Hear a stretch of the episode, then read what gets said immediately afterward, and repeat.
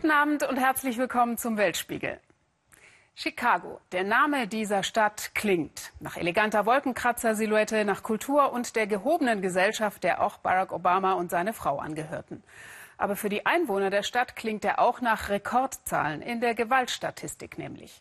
Mit 650 Schusswaffenopfern pro Jahr ist Chicago zur gefährlichsten Stadt der Vereinigten Staaten geworden. Unsere Korrespondentin Verena Bünden berichtet aus der Westside, wo der Alltag so aussieht, als säße man gerade im Kino und würde sich einen Gangsterfilm anschauen. Booney ist ein besonders liebevoller Großvater. Seine eigenen Kinder hat er nicht aufwachsen sehen. Da saß er gerade im Gefängnis, 27 Jahre lang, für seine Verbrechen als Anführer einer Gang. In der rauen Westside ist er noch heute eine Autorität. Inzwischen kümmert er sich als Streetworker um die Jungen. Mittendrin im Dreieck aus Gangs, Drogenhandel und Gewalt wohnt Buni. Seine Veranda ist quasi sein Büro.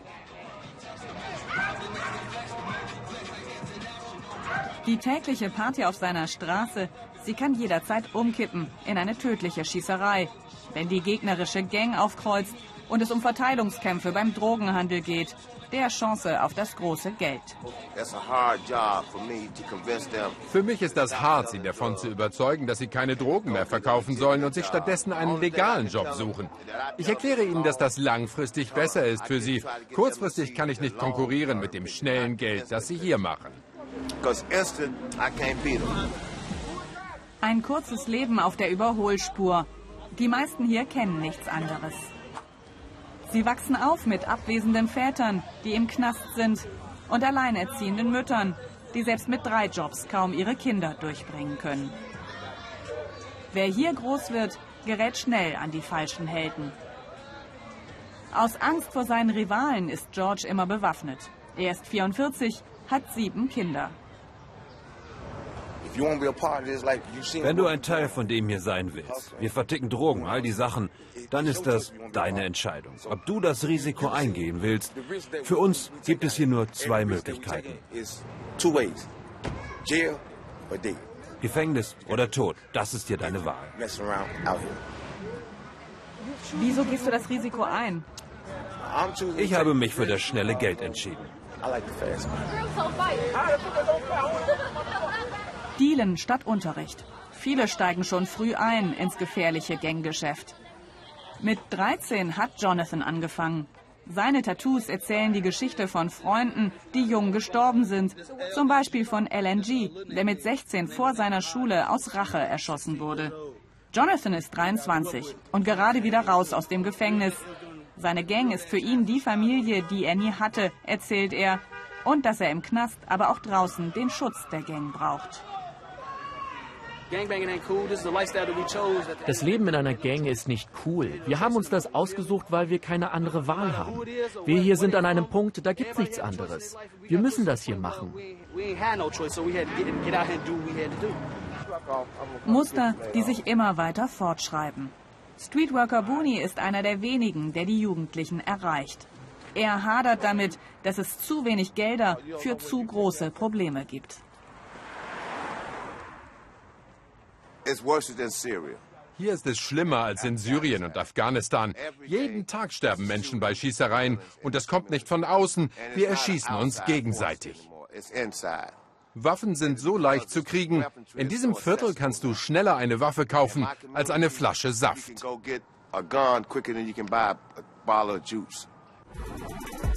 Das alles passiert 13 Kilometer entfernt von Chicagos strahlendem Stadtzentrum das Postkarten-Chicago. Viele der Kinder von der Westside haben es noch nie in ihrem Leben besucht. Nichts erinnert hier an die Problembezirke, die seit Jahrzehnten existieren, um die sich das schicke, das weiße Chicago aber nicht wirklich zu kümmern scheint. Außer mit der Polizei. Zurück auf der Schattenseite. Aus einem vorbeifahrenden Auto wurde soeben auf Jugendliche geschossen. Patronenhülsen als stumme Zeugen der täglichen Gewalt. Es ist eine der hier üblichen Gangfäden auf offener Straße am Nachmittag. Die Schulkinder sind gerade erst nach Hause gekommen. Ich war oben im Haus und habe Schüsse gehört. Ich habe mich mit meinen Kindern auf den Boden geworfen. Ich hatte Angst. Und es war sehr traurig, denn da waren ein Mädchen und zwei Jungen. Ihr wurde in den Nacken geschossen. Meine Kinder müssen immer im Haus bleiben. Sie können nicht draußen spielen, das ist zu gefährlich. Wir würden sofort woanders hinziehen, aber wir haben kein Geld.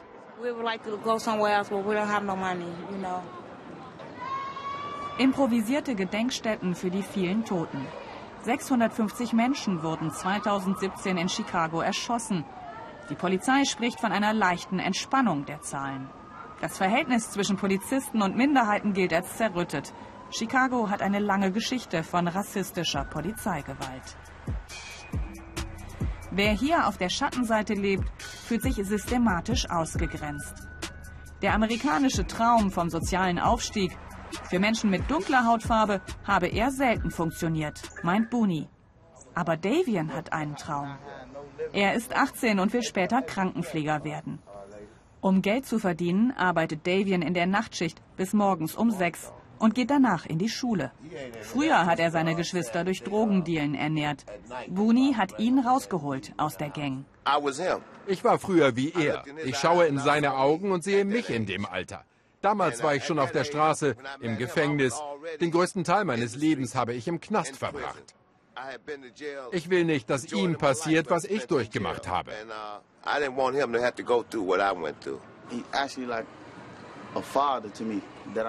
Er ist für mich der Vater, den ich nie hatte. Ich hatte nur Onkel und Verwandte, die mir sagten, was ich nicht machen soll, aber nie, was ich stattdessen machen kann. Aber wie soll ich das eine lassen, wenn du mir keinen anderen Weg zeigst? Booney hat Davian Mut gemacht, dass es noch ein anderes Leben gibt, auch wenn es hier schwerfällt, daran zu glauben. Aber Booney gibt keinen so leicht auf.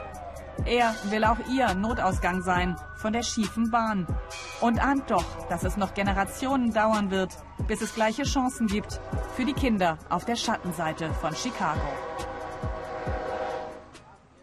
Ja, und Bunis Präsident hat derweil in der vergangenen Woche die Welt ein großes Stück unsicherer gemacht. Die Trumpsche Aufkündigung des Atomabkommens mit dem Iran war kaum geschehen.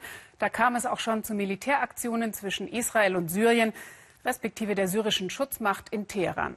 Was für ein Desaster für die europäische Politik, für gerade erst wieder angeknüpfte Wirtschaftsbeziehungen auch mit deutschen Firmen.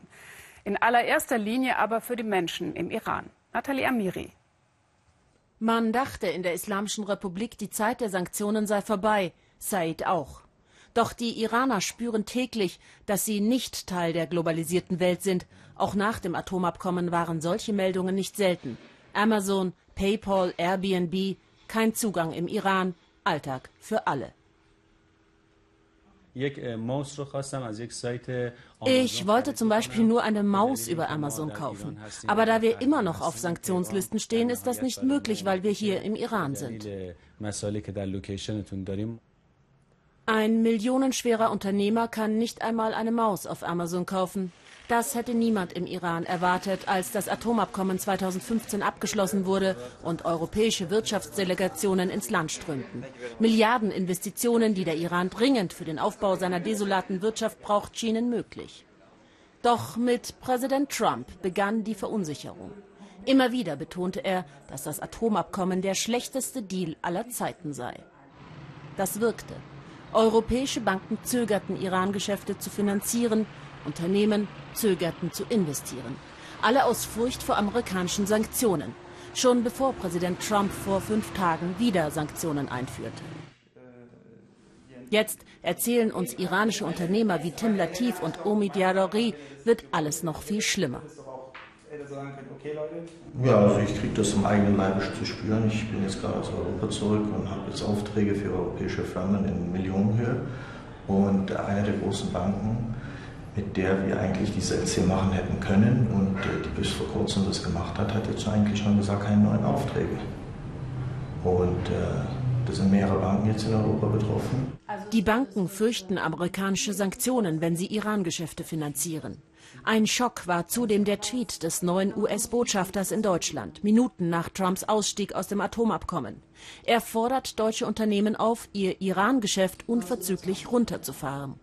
Ich denke aber, dass die Politik auf jeden Fall ähm, gegenüber der amerikanischen Regierung auch eine Position beziehen muss. Und ähm, äh, es geht ja jetzt auch nicht nur um Iran, es geht ja generell darum, ähm, wollen wir uns alles diktieren lassen. Ich meine, es gab einen Vertrag, der Vertrag wurde eingehalten von der iranischen Seite, das bestätigen alle. Und einseitig ist die amerikanische Regierung aus dem Vertrag ausgestiegen und macht jetzt Druck auf die deutschen Unternehmen mit der, dem, dem Tool oder mit dem Mittel des Geschäftes, was sie in Amerika haben, und sagen, entscheidet euch. Das heißt, die deutschen Unternehmen werden eigentlich erpresst. Unternehmer hoffen jetzt auf Garantien für das Iran-Geschäft von der europäischen Politik. Die iranische Regierung fordert diese ein. Denn der Iran möchte mehr als ein Lippenbekenntnis. Deshalb wird Abbas Araghchi, der Chefunterhändler der Atomverhandlungen, Außenminister Sarif bei seinen Gesprächen mit Europa am kommenden Dienstag begleiten. Das Atomabkommen steht auf dem Spiel. Bekommt der Iran keine Garantien, droht er, die Urananreicherung in kürzester Zeit zu beginnen. Was fordern Sie für Garantien von Europa, fragen wir. Wir hoffen von den Europäern zu hören, wie sie unsere Interessen im Atomabkommen sichern wollen. Das Abkommen besteht aus zwei Säulen. Die eine ist die Einschränkung unseres Atomprogramms, die andere die Aufhebung der Sanktionen gegen uns. Wir haben Ideen für Garantien, möchten aber erst einmal von Europa hören, was sie uns überhaupt anbieten. Wie wird der Iran reagieren, wenn es nicht genügend Garantien für das Iran-Geschäft geben wird? Die Unsicherheit bei den Iranern jedenfalls ist mindestens so groß wie beim Rest der Welt. Sie haben bereits damit begonnen, Goldmünzen zu kaufen. Sicherheit in unsicheren Zeiten, wenn es keine Devisen mehr gibt. Ja, sehr schwierige Zeiten für den Iran. Aus Teheran ist jetzt meine Kollegin Nathalie Amiri zugeschaltet. Nathalie, der iranische Außenminister reist ja aktuell nach China, Russland und Europa, also zu den anderen Vertragspartnern des Abkommens. Was soll aus iranischer Sicht bei diesen Gesprächen herauskommen? Naja, sie wollen in erster Linie wirklich das Atomabkommen retten, aber dafür haben sie Forderungen gestellt. Und zwar muss die Wirtschaft im Iran belebt werden. Und dafür gibt es einfach zwei ganz konkrete Dinge, die gemacht werden müssen. Einmal muss der Transaktionsverkehr gesichert werden. Das heißt, Unternehmer müssen ähm, ihre ihre Transaktionen in den Iran leisten können. Und auf der anderen Seite müssen Unternehmen vor amerikanischen Sanktionen geschützt werden. Und das möchte jetzt der Iran durchsetzen. Hm, der deutsche Außen- und Wirtschaftsminister haben ja aber gesagt, es gebe kaum Möglichkeiten, europäische Firmen gegen US-Sanktionsstrafen zu schützen. Welche Konsequenzen hat das? Das ist richtig. Und diese Unsicherheit haben wir hier bei deutschen Unternehmen auch massiv gespürt. Wir haben Dutzende Unternehmen angerufen, um mit ihnen Gespräche zu führen, Interviews zu führen. Alle haben eine Teilnahme abgesagt, weil sie sich fürchten. Sie sagen, eine einzige Aussage vor der Kamera könnte unser Amerika-Geschäft gefährden. Und darum geht es. Sie müssen jetzt abwägen, ist der Iran wichtiger oder das Amerika-Geschäft? Und ähm, jetzt sitzen gerade wirklich seit vorgestern alle Unternehmer mit ihren ihren Chefs hier zusammen in den Büros schauen, wie es weitergehen soll. Die Sanktionen generell sind immer noch sehr vage, dieses ganze Sanktionsgeflecht. Keiner weiß so richtig, was ist sanktioniert. Und wie gesagt, letzten Endes entscheidet dann die Kaufkraft. Hm. Ganz kurz noch, Frau Amiri, was bedeutet das für die inneriranische Politik? Das bedeutet, dass wenn Präsident Rouhani nicht mit einem wirklich guten Ge Ergebnis hier zurückkommt in den Iran, wird er es schwer haben, sich gegen die Hardliner durchzusetzen, weil die waren noch nie für das Atomabkommen. Generell wissen alle, es braucht das Atomabkommen, aber nicht für, um jeden Preis. Und deswegen muss er gute ähm, Bedingungen für den Iran zurückbringen. Ansonsten hat der Iran angedroht, werden sie wieder nuklear anreichern und das innerhalb von 48 Stunden. Ja, das klingt nicht gut. Vielen Dank, Nathalie Amiri nach Teheran. Immobilienspekulation, Wohnungsmieten, die ins Unermessliche steigen und Stadtviertel, die ihren Charakter verlieren. Die sogenannte Gentrifizierung kennen nicht nur wir aus deutschen Großstädten, das gibt es zum Beispiel auch in Mexico City. Nur die Art des Umgangs mit so einem Problem, die ist ein wenig anders. Wo sich das Leben schwierig gestaltet, wenden sich Mexikaner gerne an Heilige oder Schutzpatronen die entsprechen nicht immer ganz der reinen Kirchenlehre. Helfen können sie aber trotzdem, hat unsere Korrespondentin Joanna Jeschke erfahren.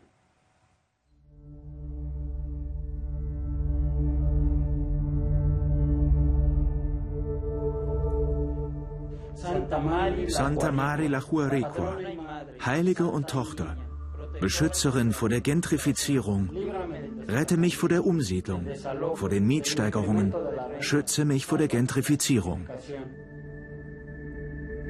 Nein, Santa Mari ist keine gewöhnliche Heilige. Mit der Kirche hat sie nichts am Hut. Sagen Jorge Baca und Sandra Valenzuela. Die Künstler müssen es wissen, sie haben Santa Mari erschaffen, als Hipster-Heilige mit einer ganz weltlichen Mission. Die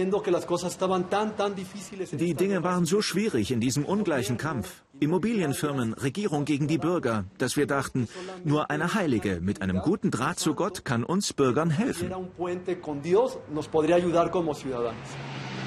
Mit Hilfe einer Heiligen kämpfen sie gegen ein weltweites Problem, das längst auch Mexiko-Stadt erreicht hat.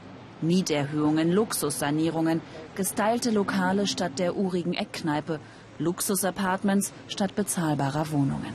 Ganze Stadtviertel durchgentrifiziert. Wenn die internationalen Ketten kommen, dann meint Sandra, sei der Höhepunkt erreicht. Dann entsteht so eine Art Zombie-Stadt. Häufig sieht dann jede Ecke gleich aus und könnte überall auf der Welt sein. Globales Hipstertum. Im angesagten Viertel Roma sind die Mietpreise in den vergangenen Jahren um 40 Prozent gestiegen. Die Politik, meint Sandra, schaue einfach weg, wenn die mit dem Geld kämen. Es entwickeln sich Städte nur noch für Reiche, Zonen, in denen Leute, die hier ihr ganzes Leben verbracht haben, Traditionsgeschäfte nicht mehr bestehen können. Alle, die dem Viertel mal seinen Wert gegeben haben. Was bei Sandra schon Realität ist, geht jetzt auch in Jorges Viertel Santa Maria la Ribera los. Viele alteingesessene Geschäfte, aber auch hier warten Investoren und Immobilienfirmen. Gegen sie hatte Joel Flores keine Chance. Als sein alter Vermieter starb, flatterte ihm die Räumungsklage ins Haus. Ausländische Investoren wollten ein schickes Apartmenthaus bauen. Für ihn und seine Eltern war kein Platz mehr. Über ein Jahr lang zog sich das Gerichtsverfahren. Die Immobilienfirmen kamen mit der vollen Macht ihrer Anwälte und sagten, wir sind jetzt hier die neuen Besitzer. Sie warfen uns vor, unsere Miete nicht zu zahlen. Aber das stimmte nicht. Aber am Ende haben sie uns rausgeschmissen. Jetzt wohnt er auf weniger Raum am Stadtrand, zahlt aber mehr Miete. Auch deshalb gehört er zu den Jüngern von Santa Mari, der Heiligen gegen die Gentrifizierung, der einige bereits übersinnliche Kräfte nachsagen. Es gibt Gerüchte, dass die Heilige Wunder vollbracht haben soll. Einige Leute im Viertel sagen, ihnen sei eine Frau erschienen, die genauso aussah wie die Heilige. Und diese Frau soll ihnen geholfen haben, eine Zwangsräumung zu verhindern.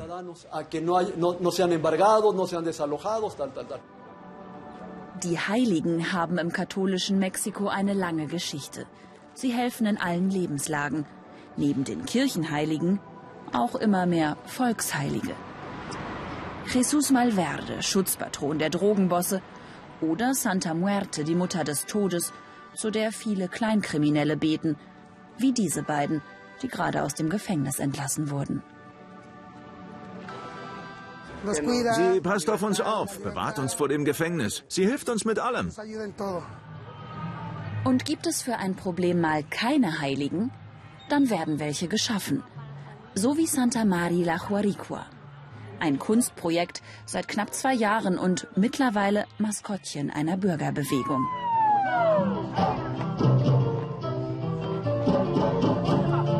Es ist Sonntag. Tanznachmittag im Park von Santa Maria la Ribera.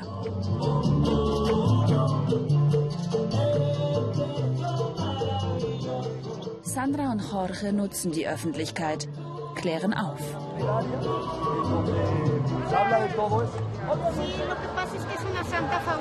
Sie ist eine Heilige, die sich für eine durchmischte Stadt einsetzt. Die nicht will, dass die Originalbewohner gehen müssen, weil die Mieten so stark steigen. Den nächsten Tanz widmen wir Santa Maria la Juaricua.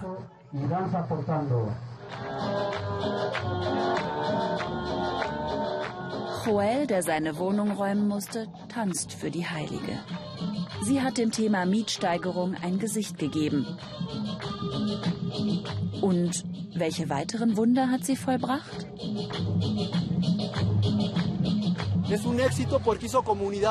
Es ist ein Erfolg, dass die Leute hier auch über die Heilige hinaus miteinander ins Gespräch kommen. Viele engagieren sich jetzt, um etwas gegen die Gentrifizierung zu unternehmen. Aufhalten werden sie das Problem der steigenden Mieten eher nicht. Doch wenn es eine Chance gibt, da sind sich alle sicher, dann nur mit Hilfe von ganz oben. Aus der schönen Rubrik Woran Menschen auf aller Welt so glauben, haben wir jetzt gleich noch was in petto. Sascha Storfner, unsere Korrespondentin in Peking, musste unbedingt im Schnappschuss mal festhalten, warum manche Chinesen eigentlich so seltsame Haartrachten pflegen. Expressive Haarpracht von Konfuzius bis Zottel-Style. Alles scheint möglich in China. Lange Haare, komische Bärte und manchmal auch Glatze. Im Friseurladen von Meister Wang wird penibel geschnitten und rasiert. Wer schön sein will, soll glatte Haut haben. Er macht sogar Flaum weg, von dem ich gar nicht wusste, dass er existierte. Alle Haare weg und immer schön aussehen. Und dann das? Wieso lassen sich Chinesen die Haare auf Leberflecken lang wachsen? Beim Friseur sorgt die Frage für Diskussionen. Der Kunde meint, das kann nicht gut sein. Meister Wang ist da diplomatischer. Manche entfernen die Haare, andere nicht. Reine Geschmackssache. Da steckt nicht viel dahinter. Nicht viel dahinter? Meint er vielleicht. Aber geht man zum nächsten Meister, hat der eine andere Meinung. Der Mann macht Feng Shui, ist Experte der chinesischen Harmonielehre, spezialisiert auf Gesichter. Die Position des Leberflecks ist entscheidend. Zum Beispiel Leberflecken auf den Ohren. Ist der Leberfleck oben, ist derjenige pfiffig und schlau. Ist der Leberfleck unten, kümmert er sich um seine Eltern. Leberflecken über Mund. Qualitätsmerkmal für Superquassler besonders hilfreich bei Heiratsvermittlern. Und wieso die langen Haare auf den Leberflecken? Nach dem, was in den Schriften steht, sind diese Haare ganz besondere Haare. Und der, der sie hat, ist sehr klug und weise. Aha, Klugheit und Weisheit durch Haare auf Leberflecken.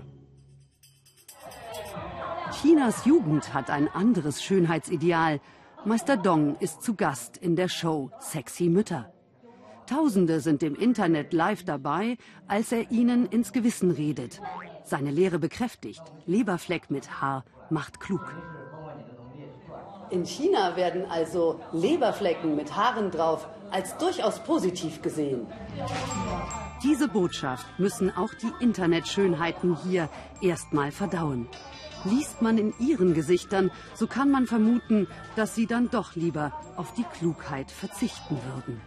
Schönheitsideale, auch die werden weltweit immer ähnlicher. Einzigartige Erkenntnisse im Weltspiegel. Würde irgendwo in einem europäischen Land die Inflationsrate auf 13.800 Prozent steigen, ja, Sie haben richtig gehört, das ist kein Witz. 13.800 Prozent Inflation. Dann könnte man wohl relativ sicher davon ausgehen, dass die Bürger ihre Regierung blitzschnell vom Hof jagen würden. Diese Hyperinflation gibt es tatsächlich allerdings in Venezuela. Doch weil der dort herrschende Präsident Maduro Oppositionspolitiker inhaftiert, die Medien gleichschaltet und sein hungerndes Volk mit Lebensmittelspenden etwas alimentiert, ist offen, wie die Parlamentswahl am kommenden Sonntag ausgehen wird. Das Leben ist für viele Venezuelaner nur noch Kampf, wie Xenia Böttcher mit der Altenpflegerin Maribel Villalba sehr eindrücklich zeigt. Maribel ist aufgeregt. So bin ich immer. Das Warten macht mich nervös.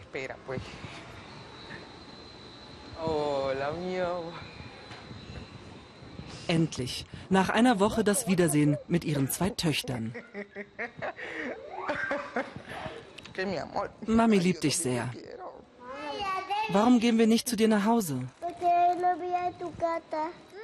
Maribel hat ihre Kinder in das Heim einer Stiftung abgegeben, weil sie nichts mehr zum Leben hat. Das war sehr schmerzhaft. Ich habe nur geweint und konnte nicht schlafen. Überhaupt nicht. Nach einer Stunde Glück geht der Weg zurück. Zurück in ein verfallenes, einst leerstehendes Gebäude, das sie jetzt mit 100 anderen bezogen hat. Ich bin froh zu wissen, dass es den Mädchen gut geht. Sie haben alles. Dreimal am Tag Essen, Schule. Hier ist das Bett, in dem ich schlafe. Das ist mein Bereich und hier ist die Küche. Es gibt Wasser im Kühlschrank und Eis.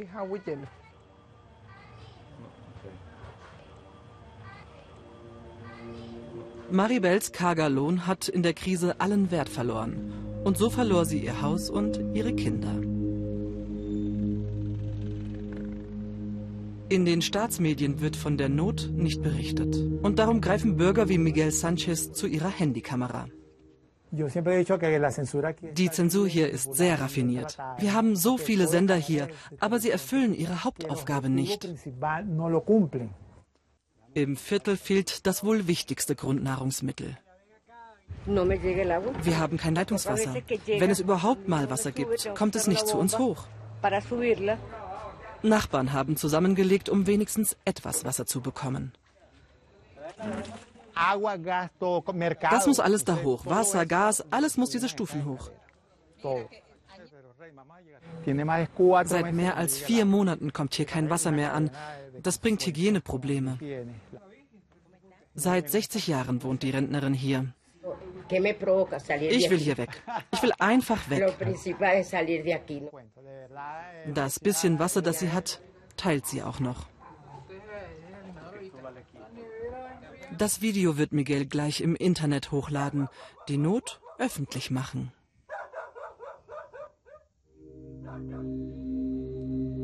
Im Süden der Stadt herrscht eine andere Sicht der Dinge.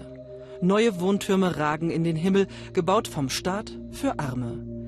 Der Beweis für Melissa Aponte, der Staat kümmert sich um sein Volk, die Bedürftigen. Hier leben 98 Prozent Chavisten und ein Minimum Opposition. Der Sozialismus helfe den Armen, nicht den Reichen. Sie hat einen Rollstuhl bekommen. Warum leiden dann aber gerade die Armen? Das ist ein Wirtschaftskrieg, angeführt von den USA.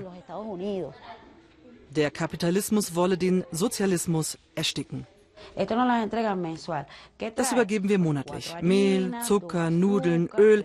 Das ist eine Hilfe, damit wir den Krieg überstehen.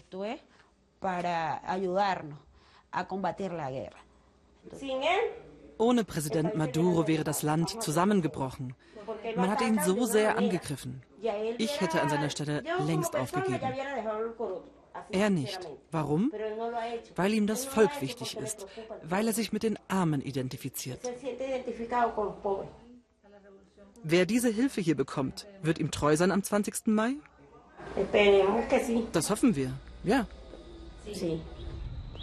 Echte Venezolaner seien treue Soldaten. So grüßen wir hier aus Venezuela mit der Bibel von Chavez, seinem Vermächtnis in diesem großartigen Buch und unserer Fahne ganz oben.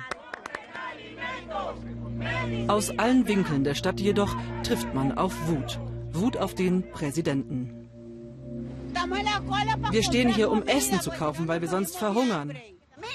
Schau mich an, wie dürr ich bin.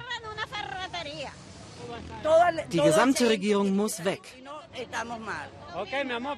Dann musst du wählen gehen. Ja, wir wissen, dass man uns unsere Stimme klauen wird, aber nutz wenigstens dein Recht.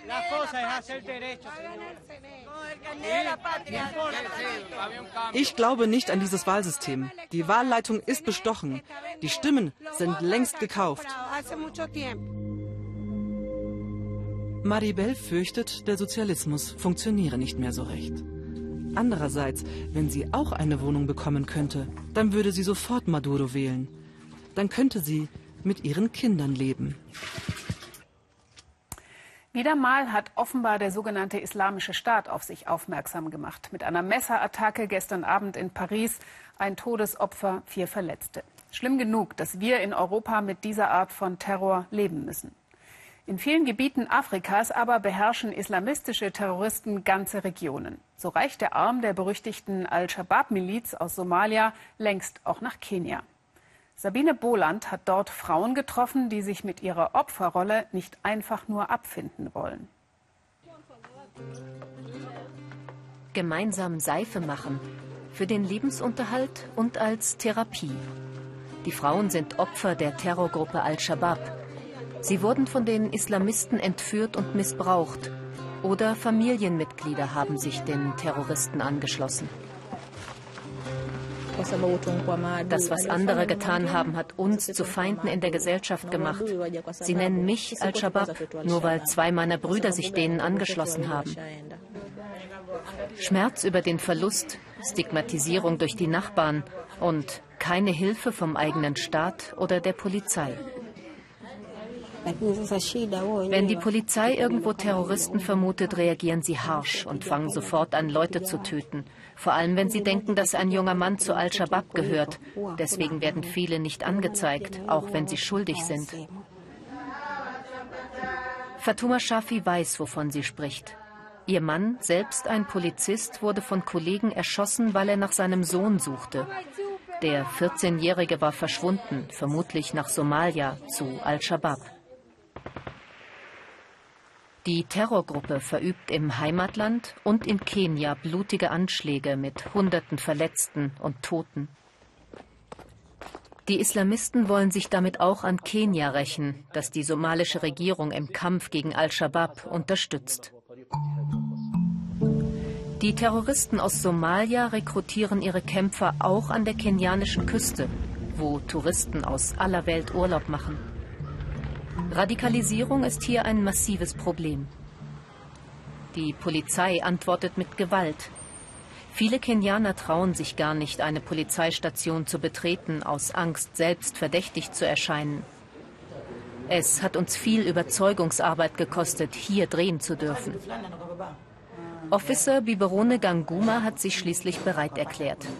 Polizistin, sagt sie, wurde sie, um für die Gesellschaft da zu sein, nicht gegen sie. Ihr Büro in Mombasa ist eine Anlaufstelle für viele, vor allem Frauen. Ich verspreche Ihnen, mich um Ihr Problem zu kümmern, versichert sie. Eigentlich selbstverständlich, aber nicht in Kenia. Polizisten haben eher das Image des Feind und Schlägers als das des Freund und Helfers. Oder sie lassen sich für Gefälligkeiten bezahlen. Officer Ganguma versucht, eine Polizistin auf Augenhöhe zu sein. Es klafft eine große Lücke zwischen uns als Polizei und der Bevölkerung. Manchmal kommen Opfer hierher und haben Informationen, aber sie fürchten sich, die Informationen preiszugeben. Sie fürchten, zu Hause als Verräter abgestempelt zu werden. Sie fürchten sich aber auch vor der Polizei.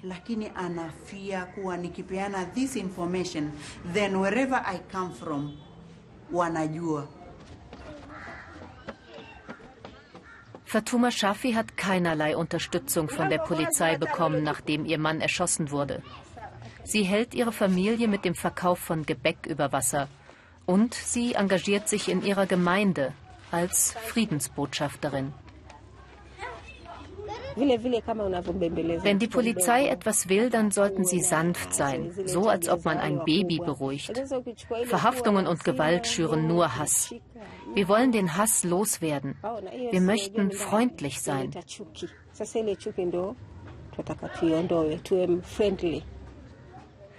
Das sagt die Frau, deren Mann vor ihren Augen von Kollegen getötet wurde und die ihr Kind an eine Terrorgruppe verloren hat. Sie haben mir irgendwann gesagt, dass mein Sohn tot sei. Ich habe meinen Frieden damit gemacht, denn wenn er zurückgekommen wäre, hätte er andere möglicherweise schlecht beeinflusst.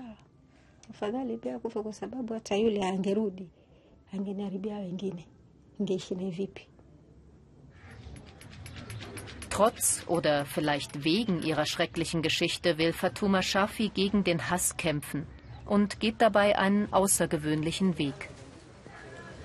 Sie hat sich mit Polizistin Biberone Ganguma und anderen Friedensbotschafterinnen zusammengetan. Gemeinsam wagen sie sich in ein Viertel, in dem Al-Shabaab besonders aktiv ist. Die Polizeiuniform sorgt zunächst für Skepsis. Eine Frau beschwert sich, dass sie ständig von Polizisten belästigt würden, aber auch von Banden, die ihr Unwesen treiben. Die Polizistin wirbt dafür, dass die Frauen so etwas doch direkt ihren Kollegen melden sollten. Es sind Menschen wie ihr auch, sie werden euch verstehen. Es ist gut, dass sie gekommen ist. Viele von uns hatten erst Angst. So ist es leichter für uns, unsere Sorgen loszuwerden. Ganz anders, als auf eine Wache gehen zu müssen. Darauf setzt die Polizei an der kenianischen Küste jetzt immer mehr. Zu den Menschen gehen, zu hören, nicht zu schlagen. Officer Ganguma ist eine Ausnahmepolizistin. Eigentlich immer im Dienst, auch wenn sie Frühstück für ihre drei Kinder macht. Trotz aller Schwierigkeiten, aufgeben kommt für sie nicht in Frage. Salz ist in jedem Essen nötig, sonst schmeckt es nicht. Als Polizistin bin ich Salz für die Bevölkerung. Als Frau bin ich Salz für die Gesellschaft. Polizei und Frauen sind unverzichtbar. Es geht nicht ohne uns.